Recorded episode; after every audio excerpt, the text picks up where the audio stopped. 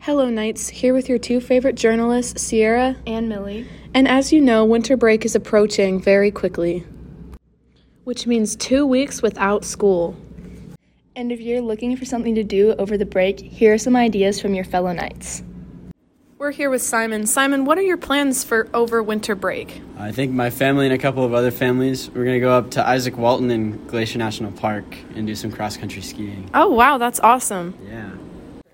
Okay, now we're here with Connor. And Connor, what are your plans over winter break?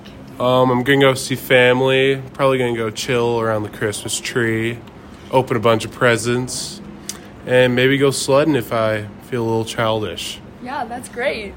Now we're here with Drew. Drew, what are your plans over winter break? Well, right now I'm in the market for a new car and a new job, so That's great. All right, now we're here with Camille. Camille, what are your plans over winter break?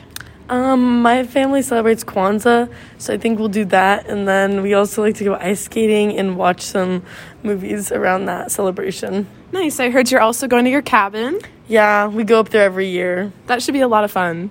Now that you've heard from our student body, we'll tell you what we are going to do over break.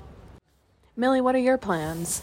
I think I'm gonna hang out with my friends and make gingerbread houses and Christmas cookies. What about you, Sierra? Well, each season, my family and I go to a Christmas parade, and then we drive around and look at Christmas lights and like people's decorations that they've set up. We also set up our own Christmas decorations at our house. And if you're looking for a couple more ideas, here's a few. Number one, learn new recipes. Number two, go bowling.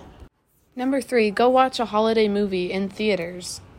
Number four, if you're into sports, you can go watch a hockey game. And lastly, you can go search for new festive movies that you've never seen before. All right, Knights, that's all we have for you. Have a great break.